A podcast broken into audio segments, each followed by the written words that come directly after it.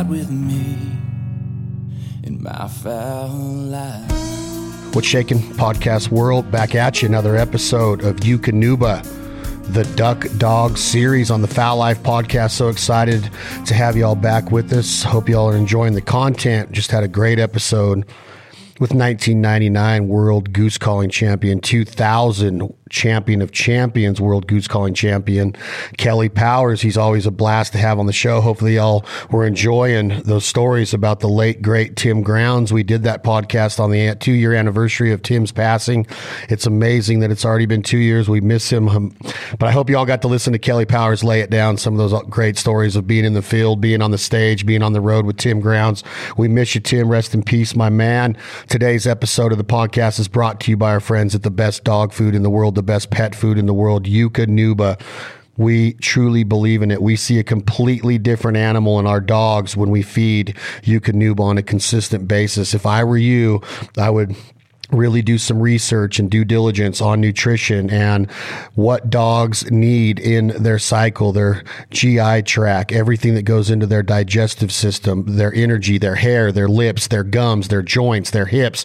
It's amazing what Eukanuba is doing for our dogs all across the country. Brad Arrington and Lee Howard at Team Mossy Pond down in Georgia feed it exclusively. Andrew up at Wild Acre in Minnesota feeds it exclusively. We're feeding it all over the country and we're getting awesome results. Just check it out. Do the test feed your dog, transition into it for a week or two, and just look at the results and the difference it makes in the dog's life. We're looking for a great quality of life, and that's what Eukanuba provides for us. Our guest today, you've heard him here at the Fowl Life podcast before during our Dogtra training caller series. He's been on with Brad Arrington. We've talked to Mr. Pete Fischer about several different topics. He's been a vet tech. He owned a very successful kennel in central Minnesota. He's a duck hunter, a goose hunter, an upland hunter, a dog owner, a dog lover. Mr. Pete, how are you, my man?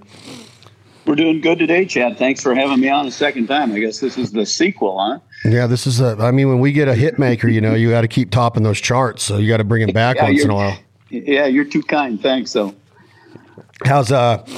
It's October. It's it's actually um, it was almost right around 40, 42 degrees here for the low out west. Is it getting pretty cold up there now? It, it has. Uh, the leaves are turning. Leaves are coming off the trees now, Chad. Um, no ice on the ponds. That's always the uh, the indicator when we're really getting into uh, fall. But no ice on the ponds yet. But uh, you know, we're seeing a few birds around. Not not great numbers. Um, we've actually got a really good pheasant crop this year in in Minnesota. Uh, our waterfowl have kind of moved west on us, the, the, migration, and but we we see a few, but not like it used to be. But fall is here. Time to get your dog out, and uh, and this is all the things we practice for all summer long, and uh, get them out and start uh, on the job training now. So, with it moving west, like you just mentioned, are you moving west with them? Will you leave and go into the Dakotas at all and follow the ducks to get on some of these early season hunts while the migration's thick in those areas? You know, I have hunted North Dakota over the years. It's some of the finest waterfowl hunting I ever had in my life. was up around Goodrich with a group of uh, uh, friends and uh, got it was just phenomenal field hunting and some water hunting. Um, you know, I I don't anymore. I don't get west anymore. Um, I probably have some contacts if I looked around out there. Um, but no, I don't. I kind of hunt locally, um, hunt pheasants locally, and uh, and you're going to laugh. I hunt deer, which there's more darn deer around now, Chad, than there are anything, and that's the least um, hunting that I really do. I hunt it because I love venison, and I hunt about 100 yards from my house. And uh, we've got an uh, just incredible deer population this year. But our, our waterfowl hunting's really gone downhill, and I haven't been out to North Dakota in a couple years. So you talk about deer hunting. Are you using dogs for deer hunting at all? Are you shed hunting with them? Are you tracking with them? Are you are you bloodhounding these dogs at all that you own? No, you up in Minnesota, you cannot use a, a dog for any kind of a uh, big game hunting, uh, such as deer. So that's that's not uh, legal. Uh, I'm I don't I've never gotten into the shed hunting. Um, you know, I did hunt tests, uh, field trials, gun dog training, and then hunted my dogs. But no, I never did any of the shed dog um, uh, work at competitions that are out there now. When you have that many deer around, do you at this time of year do you still have to worry about ticks and Lyme disease and, and deer ticks that that you would see in the the late spring and the summer months on a deer population or a deer herd? Oh my, that that is a great question, Chad. And uh, what happens? A lot of people think that once we get into the fall, that we don't have ticks anymore, and we actually have a resurgence of the deer tick. And um, the deer ticks, with deer ticks comes Lyme's disease, and and I've got a, a little story I want to tell real quick. Um, within the last two weeks, I um, I had a friend of mine. I'm, I'm just going to call her Karen. You know, I told her I wouldn't mention her name. Uh, Karen got a hold of me one night. She says, "If you got a minute, I need some advice." And so I said, "Sure." And so she called me. It was probably eight nine o'clock at night and uh, she has a little Australian Shepherd, and uh, she said, "Pete, my dog's laying by the back door. I just got home from work, and this dog uh, looks like he's on death's door, so to speak." And so, uh, you know, I worked as a vet tech, Chad, before I was in the dog training business, before I worked for Dogtra Company. And so there's a handful of things that immediately do that we want to check out when you get a dog in this situation. And I said, okay, Karen, go over the dog and tell me, does the dog have any cuts or bruises, blood coming out of the mouth? let's rule out the first thing, Chad, which is hit by cars, what I, I, I call it. And um, she went all over the dog and she said, Pete, dog's breathing was kind of shallow. She didn't think it was going to make it the night. It was eight o'clock at night. And I said, okay, so we can rule out uh, hit by a car. What about uh, poison? Karen lives out in the country, farmland all around her. Uh, she said, no, we don't have any poison out. Um, secondary poison. That's a huge problem with dogs. Secondary poisoning is uh, people out there poisoning mouse, uh, a mouse, uh, rats, gophers, and the dog finds an, an, animal killed by poison and or dead by poison, and the dog eats it, and so that's secondary poisoning. We ruled that out, and then at that point, she had gotten hold of the emergency vet clinic, and all the while, Chad, I'm thinking this dog might have Lyme's disease. I've seen my own dogs crash from Lyme's disease, and so I went through the whole list of things as she was texting me uh, and and talking on her way to the emergency clinic. And as it turned out, after they got the dog there, they went over the dog. They couldn't find out anything. They did a Lyme's test. Dog had been vaccinated for Lyme's. All, the Lyme's vaccine is not 100%, like a lot of vaccines. And so at the end of the day, I said, I sent her a message and I said, don't let them leave, uh, let you leave there without treating this dog for Lyme's disease because I have a sneaking suspicion that's what it is. And Lyme's is actually fairly easy to treat. You treat it with a product called doxycycline and, and an anti-inflammatory and a pain medication called Rimadyl. And so even though the dog tested negative for this, they still put the dog on it. Karen got home, gave the dog the first tablet of Rimadyl, and she told me within 15 to 20 minutes this dog was starting to respond. Here's a dog, uh, Chad. The reason I tell that story is there's a lot of people would have looked at this dog and thought, holy mackerel, he's on death's door. Something happened to this dog and happened bad. Uh, Karen said, I don't think he's going to make the night. I don't know if uh, I told her this the day after. Um, I don't know if a dog would die from Lyme's disease, but I've seen my own dogs break of this. And Chad, I've seen my own dogs go from a, a, a dog that was three to four years old. And uh, within a, the next time I let him out and take him for a walk, he looks like he was drugged behind a truck or aged to be 15 years old. That's how dramatic and devastating this disease can be we've got deer all over Minnesota, and with deer comes uh, deer ticks, and they spread the Lyme's disease all over. And that was a story that I wanted to tell because people forget about how important this is to go over your dog uh, at the end of a hunt and make sure that the dog doesn't have uh, deer ticks on him. And then to know the symptoms um, this that I just described, um, like I said, I was all along. I was thinking, "Gosh, I hope this dog has Lyme's disease because it's very easy to treat most dogs respond very quickly to it. And that's what it was. Uh, I talked to Karen the next morning, sent her a text. I said, How are things? She said, Dog's back to normal. So what what? A pretty interesting story. Go ahead. It's very interesting, and it's very um, easy to take for granted that you're not going to, you know, face this issue once the weather starts changing in September, October. What happens if if if your cell phone's not on and she can't get a hold of anybody, what what's going to happen to that dog as he lays there? And and you already mentioned Pete that the vaccination is not 100%. This dog had been vaccinated for Lyme's disease and tick bites like this, but he still has been affected by it. He's been infected now. What happens in the next 24 hours if she doesn't get the Rimadyl into the dog per your request? Well, you know that's a great question, and I've I've always been able to uh, self-diagnose or get my own dogs to the vet, uh, or in this situation with Karen, had the opportunity to to give her advice. And and Karen's no dummy; she was able to get the emergency vet clinic on the phone and get the dog there, even though it was about 20 miles away. Because I live out pretty rural. Um, I, again, I don't think dogs can die from Lyme's disease, you know, overnight like that. But Lyme's disease in itself is not something you want to uh, have your your uh, the symptoms of never being treated, just like in a human being. Uh, you know, because it can lead to a lot of different things. You know, it can. And this dog was was literally, she said, you know, the breathing was very shallow, laying on its side. To the average person, Chad, uh, she f- thought at first this dog had been hit by a car or a four wheeler or something like that. So, you know, first and foremost, if you can't get a hold of somebody that has some some background in with dogs and veterinary medicine, is the first thing to do is you got to get your dog to the vet. That's always the first thing. But then when as she was going, I kept thinking, don't don't leave there without treating this dog for Lyme's disease because and then at one point she said, "You really think it is?" And I said, "I, I hope it is, and I hope I'm right." And as it turns out, it was.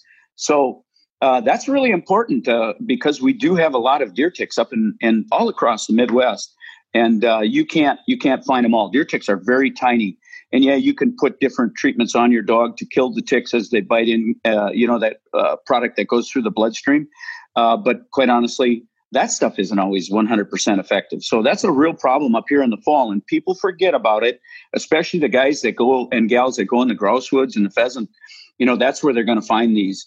Uh, we're less inclined, uh, waterfowl hunters are less inclined to find this out in the weeds. But if you cut through some areas that have a wooded area where that have deer, I'm here to tell you, your your pro- dog is probably going to get infected or infested with uh, deer ticks. So when you, if you are a, a grouse hunter pheasant hunter in that area of the Midwest where they are proficient, the deer ticks. And but you are you just said that you could probably I mean may get it in a duck hunting situation, depending on how you access your pond or where you're mm-hmm. taking your dog. Yep. What's the best way to inspect a dog for a tick? Are you going to see signs that he, he, or she keeps, you know, throwing his leg up and, and itching?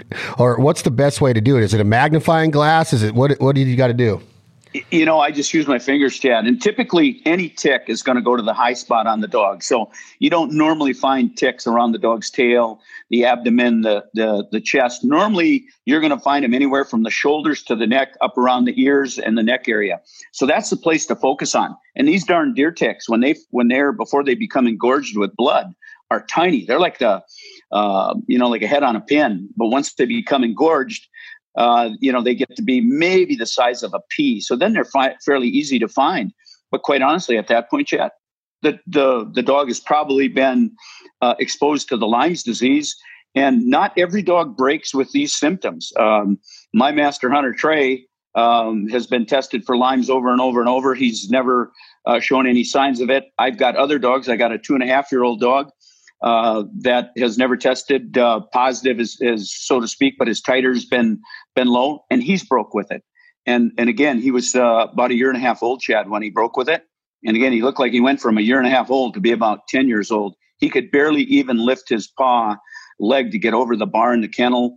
Uh, these it, it's really comes on pretty darn quick. So uh, I think it's really important that people, uh, you know, know what what it looks like to start with, because uh, if you don't, you could be looking at this dog saying, "Hey, what happened to him? Did he get poisoned? Did it get hit by a car?"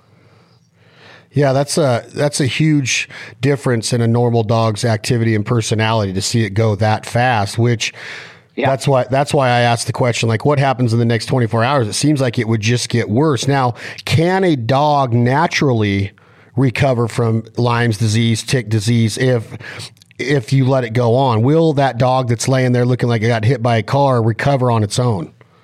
You know, that's a great question, and I wish uh, I had the answer to it. It might have never, all the ones I've ever seen at the kennel that had it, or my own personal dogs, or in this case, the dog that I was telling you the story about that Karen has, uh, we've all, all, all of them I've been able to diagnose, get them to a vet or self-diagnose and get them on the products we just talked about, doxycycline, which is uh, works really well, and Rimadyl. Rimadyl is like a it's a non-steroidal anti-inflammatory. It's a chewable tablet. Works phenomenal on these dogs. My own dogs, when I've tossed them one of these, when they broke with the Lyme symptoms, within a handful of hours, they're just about back to normal. But I don't know, Chad. I, I, I don't know the answer to your question. But again goes back to what I said. When when in doubt, get the dog to the vet. Um, but I know this that Lyme's disease uh, is not something that a human being or a dog you want it to let go long term untreated because it's uh, I think it's it's it's uh, very hard on your joints and um, you know some of these dogs can become paralyzed from it uh, paralysis they call it so it's something that's that's really important that you that you don't let it go untreated Yeah, it's almost like duck hunters. Um, and that's I'm I'm referring to duck hunters because I'm around a lot more of that type of hunter than pers- you know a midwestern Iowa, North Dakota pheasant hunter, South mm-hmm. Dakota pheasant hunter, um, which you know there's a ton of pheasant hunters. You go to Mitchell, South Dakota on opening day and look at the line out the Cabela's door to get some blaze orange. Yeah. I mean, in a pair of boots, yeah. it's really amazing. But um, when we when our mentality is like when you watch these dogs work they almost become invincible. And I think that a lot of duck hunters have that mentality, like, you know, male or female, to watch them go, whether it's flooded timber or river hunt and fight in the current or a dry field hunt, and they do 300 retrieves on a spring snow goose depredation hunt. We look at our dogs as being invincible. And, and in fact, we have to be the ones that are checking on everything from their diet to this tick to their body temperature, which is kind of being in the area that I had a question for you regarding body temperature, kind of transitioning from the tick disease. If, if you have any more thoughts on that, just let me know, Pete. But I, I really, as we're talking about maintenance per se and health of a dog, these th- there's been a huge influx in vests in the last decade, you know, 15 years of protective gear. There, even the upland variety has vests to protect them against different shears or wood poking into them and stuff like that. But when it comes to waterfowl hunting, do you always wear a vest? Now, the flotation part of it, there's the body heat part of it, there's the ability for the uh, the handler to be able to have something to grab onto with these per se quote unquote boater vests with the handles up top. There's a lot of different designs. A lot of them are very innovative. Are they? Pulling the wool over the consumer's eyes to get him to spend money on a product that a dog doesn't need because he or she is invincible? Or do we need to pay attention to the core body temperature of a dog during a hunt? And if so, how cold does that water have to be before Pete Fischer puts a vest on his dog? You know, again, another great question. And, and, um, uh, in regards to the uh, two different types of vests, uh, the one that's a protective vest that we're going to put on that dog, Chad, and he's out pheasant hunting, uh, we have to be careful with that because it can trap the dog's body heat around them. Okay, and we might be pheasant hunting in some pretty uh, pretty uh, warm temperatures. Uh, most of those are going to cover the dog's vest in the backside and and the um, torso are going to be open. You're mostly it's going to be a chest protector, and and I do think they're made out of a very uh, very heavy cordura. Uh, they they do work well. In regards to the insulated vest for the waterfowl hunting, the waterfowl hunter, I would say this early season, I don't use them because we our water's still pretty warm up here in Minnesota. We got I, we've had some opening days uh, waterfowl hunting in the morning. It's 80 degrees, and you spend more time swatting mosquitoes than you do anything. Uh, there, you've got to be careful, Chad, because we don't want to put an insulated vest on a dog and and overheat him.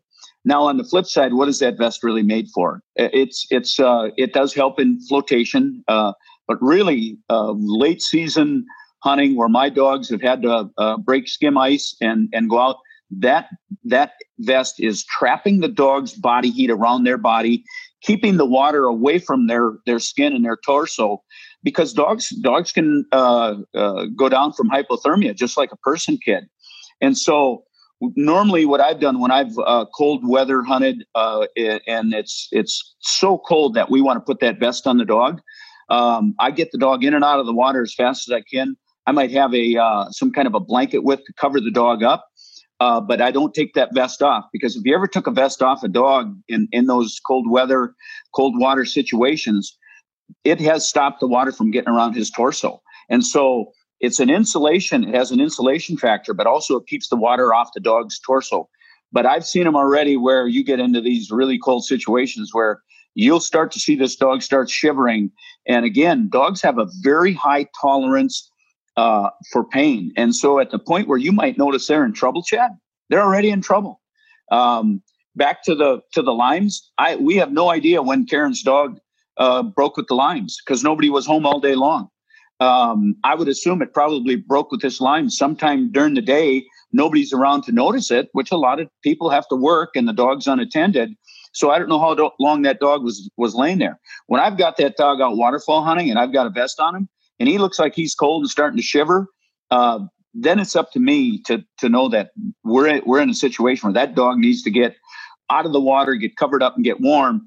And then I always tell this to people, you know, it's we're talking about hunting some ducks, and is it worth uh, risking my dog's life uh, with hypothermia over a over a handful of ducks. I can always get more ducks, but I may not be able to re- ever replace that particular dog, and I'd feel guilty as all hell if that something happened to him. So, in regards to those questions, I, I say the vests are very beneficial, but we have to use some common sense when we put them on the dog. Don't want to put an insulated vest on a dog that's out hunting in 80 degree temperatures. We'll overheat them then. So, is there is there a certain is there a tip that you could give the end user, the potential consumer that's looking to get his male or female into a vest? Um, do we want it to be snug tight to where it's almost like a bodysuit? Do we want to have a little bit of, of play in it around the neck and around where that where the water is going to slide through it and, and, evacuate out of the different parts of the vest? Um, what what are we looking for as far as fit goes? Uh, most of them nowadays seem to fit fairly tight. And so the reason being is that it keeps the water uh, from leaking underneath the vest. Uh, and so it keeps the dog dry, but you also have the, the insulation factor. So I think uh, the, a little bit tighter the, the fit, in my opinion, is better. You might have some people that disagree with me on that. The other thing is if they're loose, Chad, and I've got a, an area that we hunt out back that was a uh, flooded uh, willows uh, area, and I don't want that vest to be so loose that when that dog's in there looking for a down bird and he's 150 yards out from me, and all, once that vest gets snagged in a, in a um, opening on the uh, around the chest or the shoulder area, and now he's caught out there, and, and Pete's got to go out there and get this dog and bring him back in. Uh, so I, I think a, a tighter fitting vet uh, vest has a lot more benefit than one that's going to be loose on the dog and and not really give them a lot of protection and insulation but also you run the risk of it getting caught on things. Do you go do you have other things in your blind or your boat blind or your pit blind, Mr. Pete, to remedy this type of situation? Are you having during your cold weather time up in Minnesota, which can get very cold? I've had days in Minnesota and North Dakota to where you ask yourself, what the heck are we doing out here? Um, because we are just chasing a mallard, but those are the days that, that, that can be very memorable. Do you have a buddy heater? Do you have like a chamois that's going to get a lot of that water off the dog? Are you are you trying to maintain that dog's body temperature, you know, in between each go and each retrieve as much as you can on these cold days? Yeah, I mean that's uh, I want that dog in and out of the water as fast as I can. When I've had to uh, hunt in a and one memorable hunt, uh, hunt I had was with my buddy Greg Ruby, and uh, we had my master hunter Rex, and it was iced up, but we got out there, Chad, in the in the then the ducks were just we caught them just perfect. You've been there, and these birds were swirling in, and we had to break some areas open and put our decoys down. But you know, when you're shooting ducks, you can't always drop every bird right into that opening in the decoys. So they were falling out on the ice. And here's where a handling gun dog comes in. I'd send him out. he'd, he'd break ice to get that bird, but then he might be off in a distance, and he didn't. He can't tell where his path was out. I'd cast him back over to that ice broken path and bring him back in so he didn't have to break ice all the way back in. That was one of the colder hunts uh, for a dog I've ever been on. He had a vest on. Eventually, we cut it short. Uh, we had we had had our fun, but I said, you know what, uh, Rex is too valuable. Any dog's too valuable to to lose to hypothermia. Uh, once we got him back into to shore, uh, I had one of those old green army blankets. They're woolen, and uh, I told him off good and I wrapped him up in that and let him dry off. And the other thing is let him run around and let him uh, let his circulation come back. A lot of times these dogs are just sitting there by your side and they're wet and they're cold. And so yeah, to chamois him off, throw some kind of blanket over him. Uh, you know, the old style woolen blanket. There's there's something to be said for that. I think everybody's had those over the years. That army green woolen blanket. And they work phenomenal for retaining that heat uh, over the dog because the dog's body temperature, Chad, runs about 101 degrees. That's normal. Um, it's not 98.6 uh, like a like a human being. So those are the things that I do. Is is uh, but I've never had uh, uh, any kind of a heater. But I just use common sense. Also, if it's that cold, um, then it's probably too cold for the darn dog. And plus, I'm dry and he's wet, so that takes the body temperature. Uh, you know, reduces it faster, and and so you got to be really be careful with that. So it's okay to call it good no more retrieves for them, no matter how invincible we think these animals are, which they are on a lot of occasions. But it's okay. yeah. It's it's our responsibility to say that's the last one of the day right there. And I think that a lot of duck hunters have a hard time accepting that, right? Because they want to see that dog perform amazing stuff throughout every hunt day. But how, when you start talking about body heat, Mr. Pete, and you start talking about the health aspect of a hunt, you just mentioned before you'll have really balmy mosquito ridden 80 degree days in October. Then all of a sudden, November 1st, Thanksgiving time, you'll have something that might be negative eight with a high of 25 in that area. What about kibble? What I want to transition a little bit into diet now. Do you because there's this mentality out there that I've I abide by of a dog's stomach being full before activity, with his body temperature being 101 and that GI tract and everything working together. Do you really want a bunch of food in that in that in that that dog's digestive system? On a cold day, is it the same mentality? Do you carry kibble? Do you carry protein snacks? Do you carry a biscuit from McDonald's extra from the morning drive through on these cold days for the dog? Or do you let do you keep him hungry throughout the hunt and then feed him right after, even on the colder days? Well, Chad, you, I can tell you don't know me very well because if there was a biscuit from McDonald's, it's never making it to the dog or to the blind with Pete Fischer around. Okay, but uh, here's the here's my theory on this: is that uh, I don't want to feed that dog right before it's going to be active. Okay, and here's why: I don't want a bunch of food sloshing around in this dog's belly, the weight of it, and a bunch of water with it as well uh, dogs can get something called gastric torsion. Uh, common term for it is bloat. Right, and so uh, we don't want. I personally don't want a lot of food in that dog before I'm going to work him. I don't care if it's waterfowl hunting where he's got to do a bunch of retrieving, or if he's in, and for sure if he's in the upland where he's got to do a lot of running and searching for birds. And so I don't feed them. Uh, if if it is, it's going to be hours beforehand, Chad. I don't I see this uh, when I had my uh, shooting preserve. Besides the uh, the the dog training, I'd see these guys come and they were going to do an hour or two pheasant hunt, and they'd uh, get get pulled in and they'd open uh, open up their crate and give the dog a dish of food. And I think I I think it was more to make them feel good than it was doing any benefit for the dog. And I, and here's my theory on it: if I've got a a well conditioned dog that's on a good food, and and I fed Eukanuba for years and I went off Eukanuba for a very short short period of time, and I'm back on Eukanuba, and I'm a firm believer in the product. Fed it for 30 some years, and I'll get into a discussion with some people and say, "Well, really, what do you know about dog food?" And I said, "Well, I just know that my dogs, most of my own personal dogs, lived to be 13 plus years old. They had great lives. Uh, they they hunted. They they uh, did well in competitions." And I think it's a, it's feeding a good all around food is is really important. And so what I tell people is that you're probably doing your you know you're making yourself feel good about feeding the dog before you're taking them hunting. And I think you can run the risk of bloat happening with the food in the belly and and the dog sloshing all around. And and uh, you, the bloat is basically the the belly inverts. And and normally uh, it's it's very rare that a dog will not survive. Uh, that bloat is not fatal for a dog, and so um, uh, you when you notice a dog that goes into shock from being uh, from gastric torsion, it, they normally don't last. You can haul them to a vet, but uh, it's a very small percentage of dogs that survive this. So I'm always leery about feeding my dogs a, a big pile of food or any amount of food before I hunt them or have a lot of activity level training them as well. But we're talking hunting. The same way when I get done with a hunt, I see this where guys like, oh gosh, I just got done upland hunting for two, three hours. The first thing I got to do is give uh, uh, give the dog a whole bunch of water and food. I don't. I let the dog uh, settle down. I let his gut settle down, and an hour or two later, then I'm going to feed the dog, and I'm going to feed a good quality food.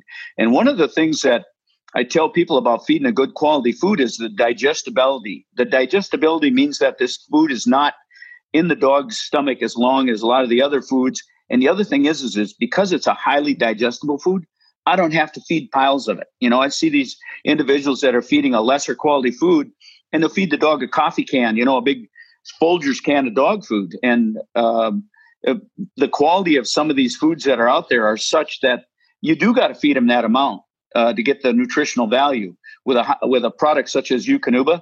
I mean, if you saw what I feed my dogs uh, twice a day, I feed them in the morning and at evening.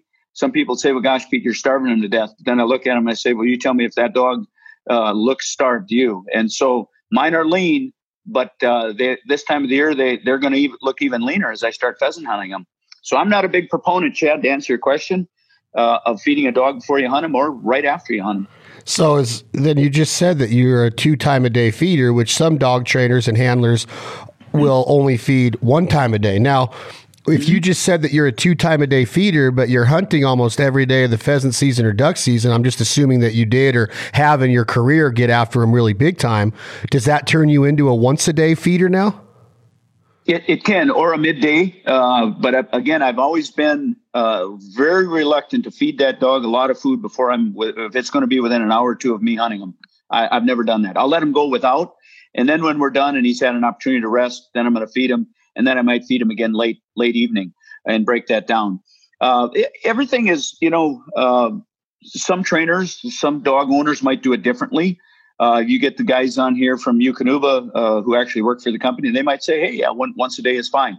I've I've always been a two a day feeder, just the way I uh, we did it at the business, and and the way I do it to this day. But uh, it's broken down into small amounts. But when I know that dog is going to be active, I do not feed him that that early.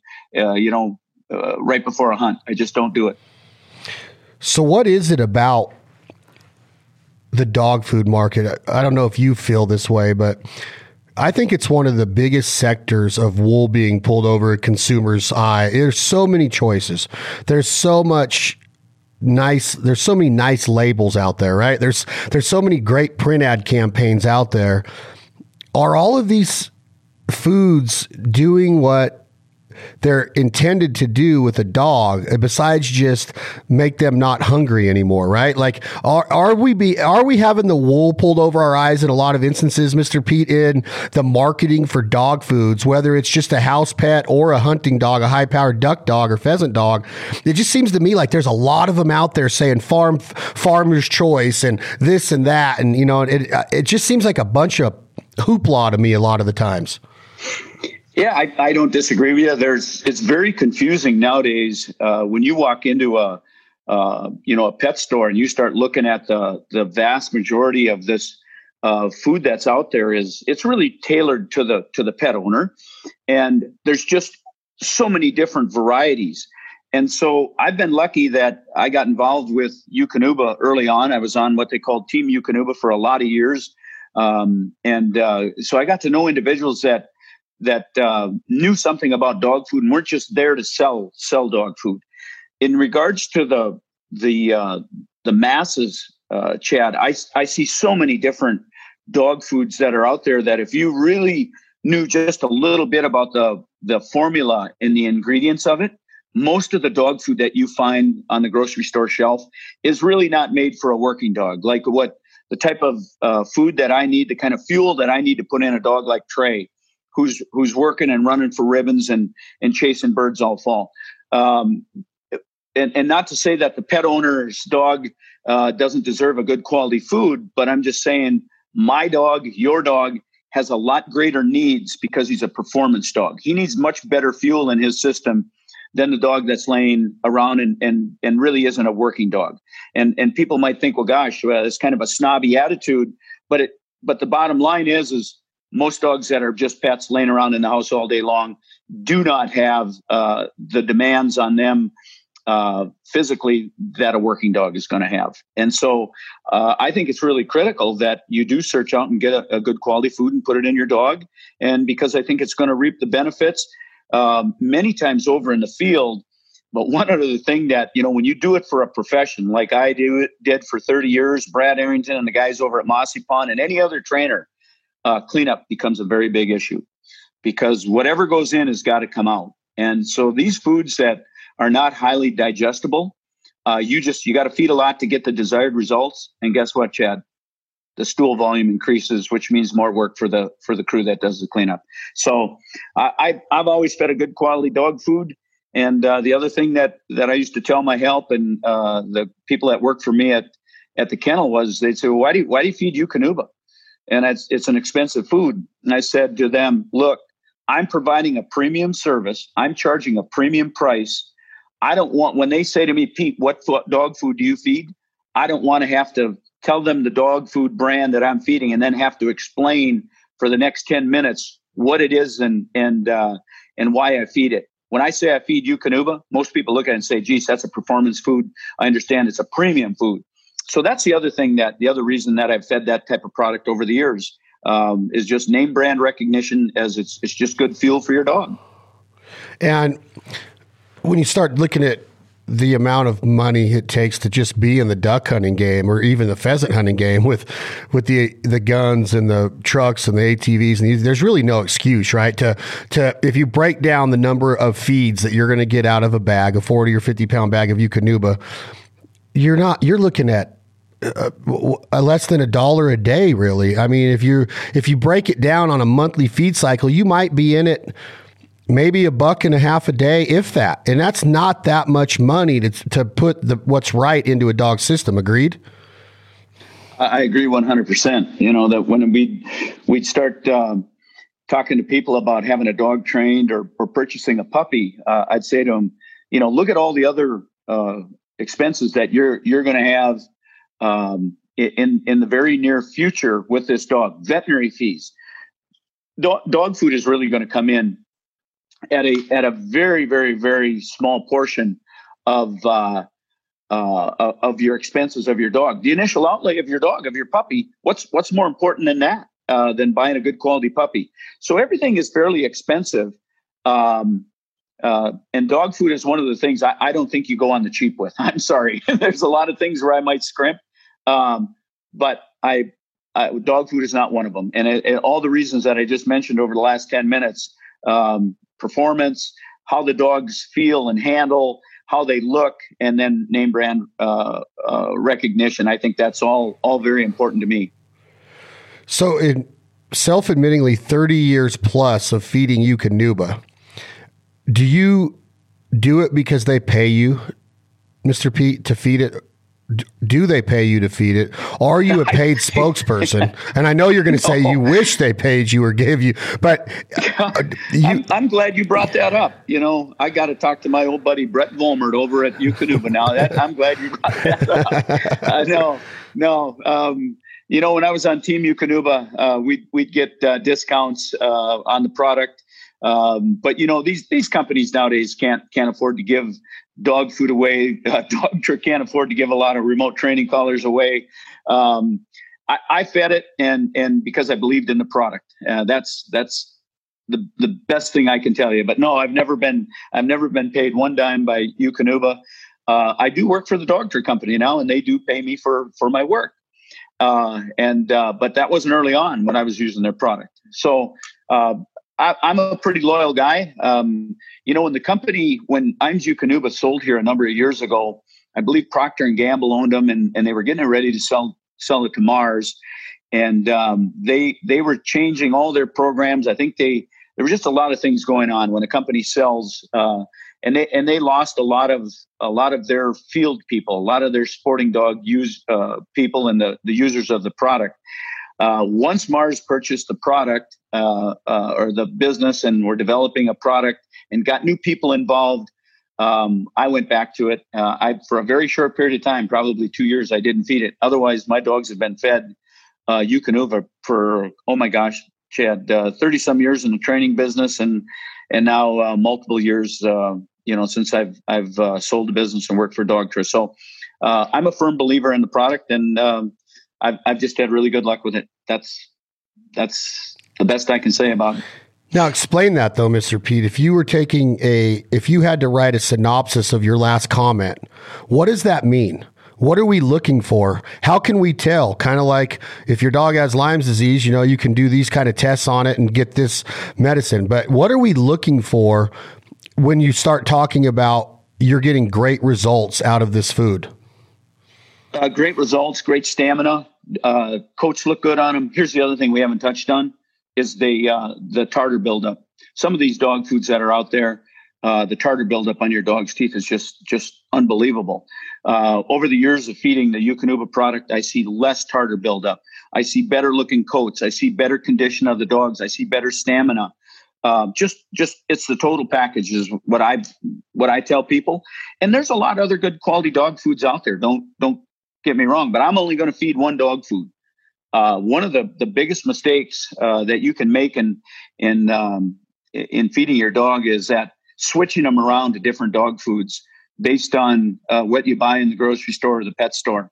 If you've got a working dog, pick a food, a good quality food. Uh, obviously, I I believe in Eukanuba. Go with that and stay with it, Chad. Uh, dogs are, in my opinion, and I think a lot of the uh, dog food experts would tell you this. It's not good to be switching foods.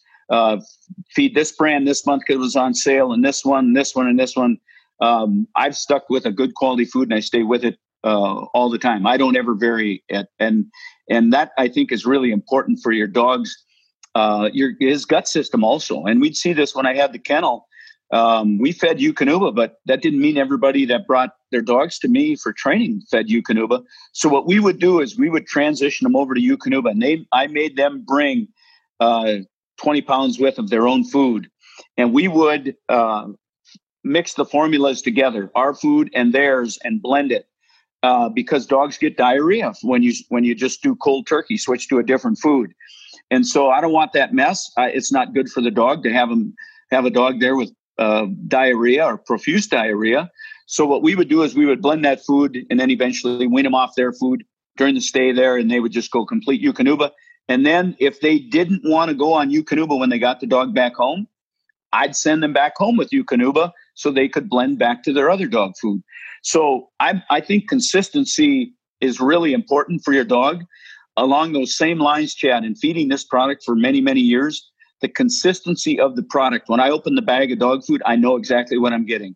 And I've fed some stuff over the years that uh, was just uh, you could I'd open the bag and I'd look at it and it wasn't Eukanuba and I'd say this does not look like the last bag of dog food that I had. So I think consistency of the formula is also very important. And and again, this is fuel uh, that we're putting in our dog. Uh, I do not want to cheap go on the cheap and put a you know a, a, discount food or fuel in my dog when I expect him to to perform at a high end or a high level. Have you ever encountered a dog that is hard headed with hydration? Can a high powered dog be hard headed? Meaning, I've had days where you would think there's no way you're not going to run straight to the water bowl. He or she might want a few more bumpers. They might want to play a little bit more, but they're not drinking the way that I think they should be to get their hydration levels back to where they're supposed to be, if there even is a level they're supposed to be at on a dog. Because a lot of people just put a big water bowl in the kennel and they think that their dog is drinking at will when they want to, right? Is yeah. it something that you should control? And on top of that, go into wet feeding. Um, I've been wet feeding a couple, I've wet fed a couple dogs, meaning I put water in their dry Eukanuba food. Mm-hmm. One, I, I, I want to make sure that people know it has nothing to do with their teeth or not being able to chew the hard food. And I'm trying to soften it up at all. Um, I'm just simply trying to get a little bit more hydration in there. Is that fair to do? And have you ever had to do so? You know, I've I'm more often than not, Chad. I've run into dogs that uh, when I'm out in the field, I'm working them, or let's say we're hunting them, uh, especially in the uplands where that dog is really uh, working hard under probably warm conditions that dog's probably going to overwater himself. And I, I don't, I won't let him do that either. I, I always called it letting them tank up. Uh, so the dog gets down to a, a pond or a lake or, or uh, somewhere where they've got excessive amount of water and they just start drinking and drinking and drinking and drinking and drinking. And pretty soon he looks like a tank. Uh, this dog has got too much water in him. And a couple things could happen. Uh, remember the, what I talked about earlier with the weight in the stomach from water and bloat, gastric torsion? The other thing is, is when they overdrink like that, Chad, and then they start working again, many times you know what happens? It all comes back out. And so I've always been one to limit the amount of water that they get because I don't want them to tank up. Over the years, um, I've really run into very few dogs that uh, would would get to a point where they didn't want to drink. Uh, I'm if I was going to if if and when I did see that, Chad, it would happen at the end of a hunt, mostly a, uh, an upland hunt where you have just worked that dog all day long and he's just gassed. He's he doesn't want to eat, he doesn't want to drink. That might be more uh, more common in that situation. And then we want to try and get this dog to to eat and drink because uh, now it's the downtime. We might be hunting him the next day, uh, and that happened a lot when I had the shooting preserve. We'd have uh, hunts there uh, day after day after day. So th- that's the situation where those dogs are expending a lot of energy each and every day and I want to make sure that they're getting enough food in them and enough water. But the, when I would see these dogs that wouldn't drink, it was normally because they were just so gassed at the end of the day and they didn't care about eating or drinking. All they really wanted to do was sleep. In those situations, we do want to try and get water and food in them somehow. So, where does that leave us on the exercise part of a dog, Mr. Pete? When you it's duck season, let's say you're hunting three days a week. That dog's might not be as active on the other four days of the week.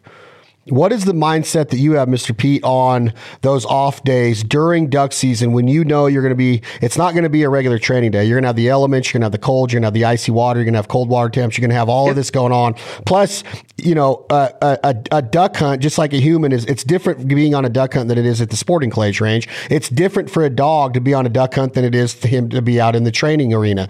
Um, is that is that something that you take into consideration of of maybe some shorter workouts maybe like looking at it like an athlete. Even on my off days i'm going to go get a bullpen in if i'm a baseball player stuff like that. Yep yep exactly. I'm going to give them some exercise but uh, again i would i would tell the story about when i had the shooting preserve and these dogs were working for a couple hours in the morning a couple hours in the afternoon. And and i'm talking searching for birds in front of the gun uh, upland hunting pheasant hunting is primarily what they were doing.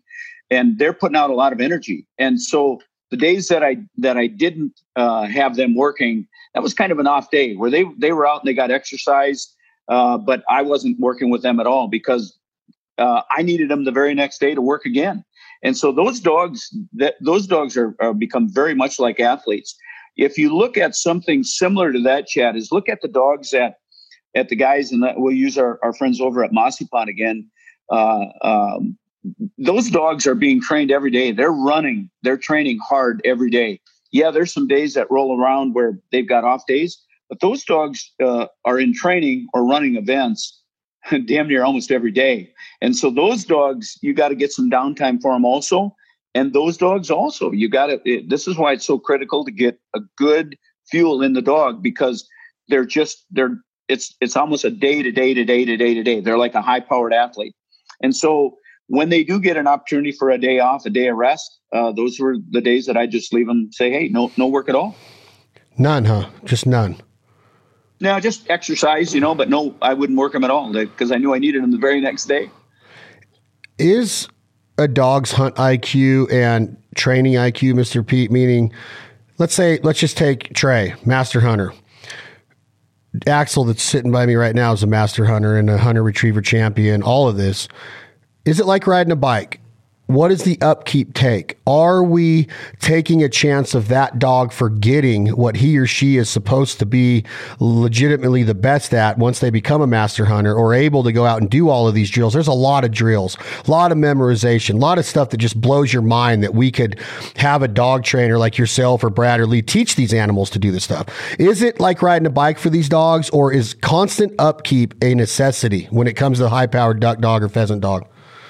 Well, again, de- depends on the dogs. What I always call the trainability level. But uh, what I found over the years that these dogs that perform at this level, such as Trey or your dog or my previous master hunter Rex, is I could give them some time off, and uh, and quite honestly, uh, they hardly missed a beat. Now, if I gave them a month or two off and didn't do anything with them, I wouldn't expect the dog to be sharp, so to speak.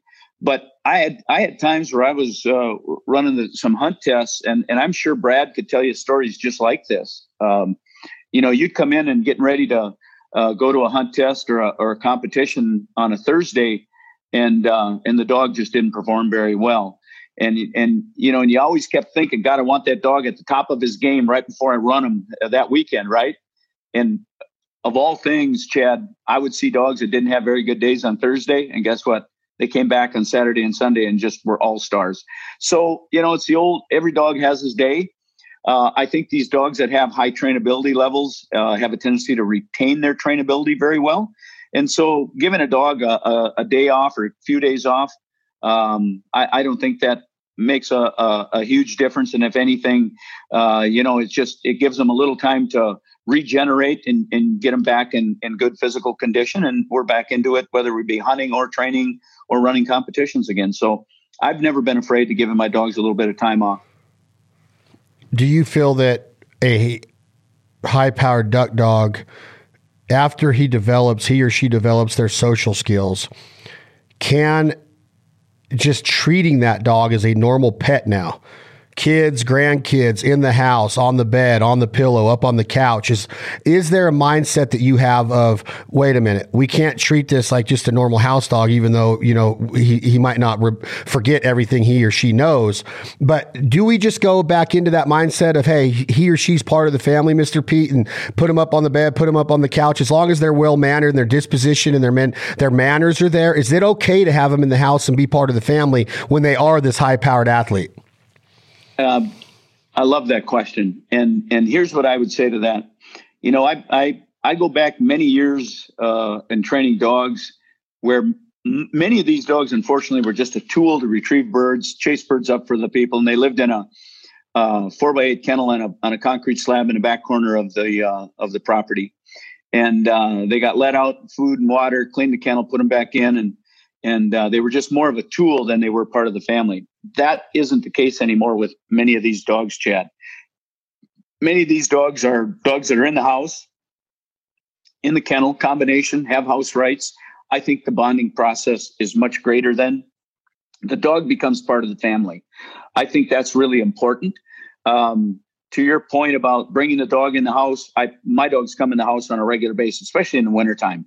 Uh, there's just so few things we can do up here in Minnesota, um, and it gets dark so fast. So my dogs come in. I've got dog beds, uh, risers that they go on in my entertainment room, and I'm having a cold beverage at night and watching the news or something, and the dogs are there by the fireplace. Uh, I've never been one to let them sleep on the bed. That's just me. I think a bed is for a human being and uh, our dogs are not furniture layers. Uh, they but they have their spots. They've got mats or dog beds in the house. I think it's just a great way to to uh, help with the bonding and make that dog more of a part of your family. It's just too easy, Chad, to leave them out in the kennel in the backyard and forget about them. And so uh, I, I think that that goes a long ways in, in our control process and uh, and uh, keeping a dog uh, bonded to you. And so he's a team player. And so I would run into this uh, question many times. Uh, the pr- people would say, "Well, you know, I get home from work and I turn him out, and then he runs away." Um, and I said, "Where are you?" "Oh, I went in to change clothes and watch TV or whatever." And I said, "Well, you know, what's wrong with you being outside? What's wrong with you bringing the dog in the house and and making him part of the family?" Uh, my dogs, I'd like to think, are pretty well trained, but guess what, Chad? If I went and turned my dogs outside, and I live on 100, 120 acres, uh, if I didn't supervise them, eventually they would probably start roaming and and go over to the neighbors also. But I don't let them do that. Uh, my dogs are out. They're either with me under my supervision, they're in the house with me, or they're being trained or hunted. They're, I just never have been one to turn my dogs loose and just let them run free. And so uh, I think by incorporating that that dog's um, you know into the household just makes for a better mannered uh, dog. I think it just makes them be part of the family. So I, I really I like that, and I think it's really important. I think it's important to keep in mind too that like when you look at celebrities on TMZ, right? Yeah. Oh, really? They they wear sweatpants. They go to get milk at the mini mart, right? Like yeah. you just you just have we as humans we get these thoughts that like that they're not human, right? We always with with the celebrity outlook in our society, especially with social media now, Mr. Pete, we're just like, there's no way that they can be human. They're all just like us with a different skill set. These dogs, yeah. these dogs, I've caught myself, Pete, looking at them like did you really just take a leak right there? You're not a normal dog. Like, did you really just? It's hard to keep in mind that these are still dogs, right? They're they're still going to have puppies.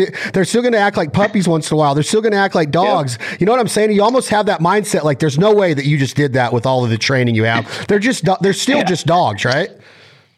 Well, and, and again, some of the things we forget about Chad is when when a dog takes a leak on on the on the uh, on the furniture, you know, if he raises his leg, you know, there's we've domesticated these dogs uh, to perform uh, a, a, a, skill for us and become our companion, and we sometimes forget about you know what these dogs were like. What you know, there's a certain amount of their instincts that we can't take out of them. You know, and that dog, that male that lifts his leg, he's not doing to upset Chad. He's marking his spot. That's what he's doing. And even though you're saying, geez, he's been trained a lot, and uh, he's a master hunter and he's my friend and my buddy and my hunting partner but he just lifted his leg on my favorite chair he's doing that to mark his spot we can't take all of this out of out of the dog you know when i see i just saw this uh, recently uh, uh, there was we've got a lake place and one of my dogs found a dead fish and he was rolling on it and and a dead fish stinks. And I wouldn't go down there and roll on it, but I'm not a dog. And I said this to the people that uh, were standing there. I said, "Well, you know, there's a reason that he he he did that." And they said, "Well, why?" Because because he just wanted to do it. And I said, "No." Instinctively, there's something called predator and prey, and that dog is rolling on that fish because he's attempting to mask his smell from whatever would hunt him down and kill him. That's his, you know, what before we we took these dogs and domesticated them, there's a certain amount of things that they they that we can't ever breed out of them. And one of them is he, he his instincts are other things can could kill him. And he didn't do it. He didn't roll in his dead fish. Trey didn't roll in the dead fish to upset Pete Fischer. he did it to try and mask his scent. And and but you say, well, geez, there's nothing out there that's going to kill Trey. Well, Trey's instincts don't know that. Uh, Trey digs. Uh, your dog, when he relieves himself, probably scratches his scratches the dirt like mad, doesn't he? Oh yeah, on a regular basis. Yeah, every time. And so he's trying to he's trying to cover his scent. He's covering up his scent. So whatever whatever predator killed him when before we domesticated him, what hunted him and ate him, he's trying to cover that scent so his his feces and his urine so that something else can't find him and track him down. So those are the things that people have a tendency to forget about. Um, is that you know he didn't lift his leg on the on the uh, furniture to upset you. He didn't do that. He didn't roll in Trey didn't roll in the dead fish to upset Pete. It was just some of his his uh, natural instincts that we've never bred out of them. And guess what, Chad? We're never going to breed that out of them. They're dogs. I've never heard that about the predator part, and I've I've often wondered like that's the way that I could tell my dog is done relieving him or herself is with that you know kicking up the back legs and cut, throwing dirt yeah. on it. That's yeah. that's freaking yeah. awesome. That's very interesting. That before they were domesticated, they're covering their scent so nothing could hunt them down. Trying to cover his feces so another animal that was bigger, stronger, faster than him couldn't find him and kill him. And uh, and again, but people people say to me, well, really, uh, it would go back that far? Well, think about this. You know, we took we took dogs that showed signs of pointing birds. Let's say a German Shorthair Pointer, and those dogs pointed birds, and we took that and refined it. And you can take these dogs uh, like a German Shorthair that is just out of backyard breeding that nobody's ever really bred to run in a field trial or hunt test, and they still point birds. And and we have that that's in his blood, so to speak. That uh, that that's been refined, but also in the, in some strains of it, we never refined it at all. It's just there yet. Those dogs point birds. Our retrievers love to go and chase things. Okay, they're retrievers. Guess what? The training comes in and getting them to bring it back to us. You know, if you left the uh, the the Labrador Retriever going, you never trained him. I always tell people he's going to do one of two things when you shoot a bird for him. One of two things: he's going to go over and eat it, or he's going to go take it and bury it, and and and so he can eat it later. Where does the training come in? The training comes in getting him to pick it up and bring it back to Pete Fischer, who just shot it for him. So, but we've got that we've got that natural natural instinct for him to chase out and want to pick that up. The natural instinct is not for him to bring that back. Again, the natural instinct is to go bury it and eat it later or eat it right on the spot. So uh, those are some things that, you know, as you start um, thinking about some of the things that your dog does or doesn't do, that's kind of important to, to, to remember that, that these are just natural instincts that, uh, you know, back when they were in their dingo stage, so to speak, you know, before we domesticate them, that's, that's why they do some of these things. So patience is key in being a, a quality dog owner and handler. Um, patience is key, but I've also heard that guys like you or somebody that gets to your stature in the dog world can disqualify a dog and say he doesn't have what it takes to go to the next level of the dog world, meaning he might not be a, a uh, qualified for Master Hunter. He might not qualify to be Mike Lardy's next gem in the field trial circuit. He might not ever turn out to be a great duck dog, but he's going to be a good companion. He's going to whine a little bit in the duck blind. He might go out and chase butterflies, but he'll get your duck if you throw some rocks over in the general area yeah. that that duck's in. Why yeah. do you disqualify a dog and say, hey, put him to pasture if he's not going to go to that next level? Or are you more of a patient type, Mr. Pete, that's like, hey, let's see if we can turn this thing around? You know, it, it, again, a lot of it depends on the dog. But back when I had my facility and my my business where we were training dogs, and people brought them to us and, and left them with us, uh, we went through weeks of evaluation. And uh, if I saw a dog for various reasons that I saw that just did not have it, you know, what I thought had the drive, the desire, or had some behavior issues, um, uh, not uh, severely gun shy might be another one that I just I was pretty good at breaking dogs that were gun shy, but just some of them you just couldn't. I always had the owner come out and I sat down with them. I showed them what I was seeing, described what I was seeing, and I'd say ultimately it's your money. You're spending the money on having this dog trained over at Pete Fischer's. I want. I'm going to tell you what I'd probably do, but at the end of the day, you're writing the check. And and you do wash some of them out. It's just the nature of the beast. Um, but I, I was I was one of those that probably erred more on the side of keeping them a little bit longer to give them a fair shake, rather than just keeping them for a couple weeks. And say, ah, heck, there's nothing I can do with this dog. Uh, you know, uh, send them on and, and tell the guy to go get a, a another one or a gal get another one. So uh, there are times when, uh, especially when you're when you're taking money for a service, and and they bring you an animal that just doesn't have it, and you feel like they're going to end up spending a lot of money, and at the end of the day, Chad, they're still not going to have really what what you and I would expect is the minimum out of that dog. Then we get to a point where we say, you know what, you're you're kind of wasting your money on this dog, and uh, see if you can find him another home, or just accept the fact that he's going to be a nice pet and is not going to be a, a usable hunting dog. But when you start running for ribbons, that's a whole whole nother game, as you're well aware of. You know, we can get dogs that are usable, suitable gun dogs, but boy, the to have dogs that run in the field trial world and the hunt test world, uh, that's not made for all of them by any stretch of the imagination. So uh, those dogs, you probably see a higher rate of dogs that don't make the cut, but that's not say they couldn't make good good hunting dogs and pets yet. Mr. Pete, thank you for your time. One last question off the top of your head. You don't get a lot of time to think about, like a Budweiser hot seat, quick seat, quick flash question. If a dog eats Eukanuba, can he or she become smarter and get a better hunt IQ? Will the food make a dog smarter? I, I do, yeah. And I'll tell you why. Because if I've got a dog that's operating physically at its peak performance, that means I can put more time and effort in that dog. It really does.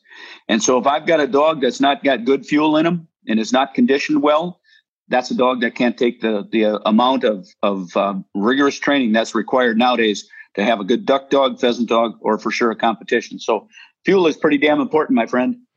That's Pete Fischer from the Dogtra Company talking today on Eukanuba's Duck Dogs podcast series. We're so thankful and humbled to have Mr. Pete here. Any closing words, my man? Oh well, we're into the fall, and uh, now we should be getting out and uh, and and getting that dog uh, in the field. This is when this is when it all starts to come together. It's actually been pretty warm up here in Minnesota up until the last week or so, but we're in a cool stretch now. So you're going to find me out chasing some pheasants, and if we ever get some ducks around, you're going to see me sitting in the slough too. So, uh, but this is a time just to get out and, and enjoy the outdoors with with uh, with the dogs that we've brought along and trained all summer long. Now's the time to get them out. Thank you all for subscribing to the Fowl Life podcast. This has been another edition of Eukanuba's Duck Dog series brought to you by our friends at Eukanuba. Check them out. They are literally kicking butt when it comes to scientific research and the diets that our sporting dogs, high caliber dogs need to keep performing for us on a daily basis. But don't let that take the attention away from the just general pets out there. Eukanuba makes a dog food for everybody. We're proud and humbled to be teamed up with them, just like we are with the Dogtra Company. Mr. Pete, thank you very much for being here. Thank you guys for all the ratings and reviews. Please tell a family member or friend to subscribe to the podcast, download them. We truly appreciate it. We'll keep bringing a diversity in guests and topics. Hopefully, I'll appreciate that. If you have any inquiries, inquiries and you want to contact us, info at thefowllife.com. Tell us who you want next on the podcast or what topics you want touched on. We have a lot of great episodes coming up. Tom, hit that button. This is 2 a.m. Logic. The song is called My Fowl Life.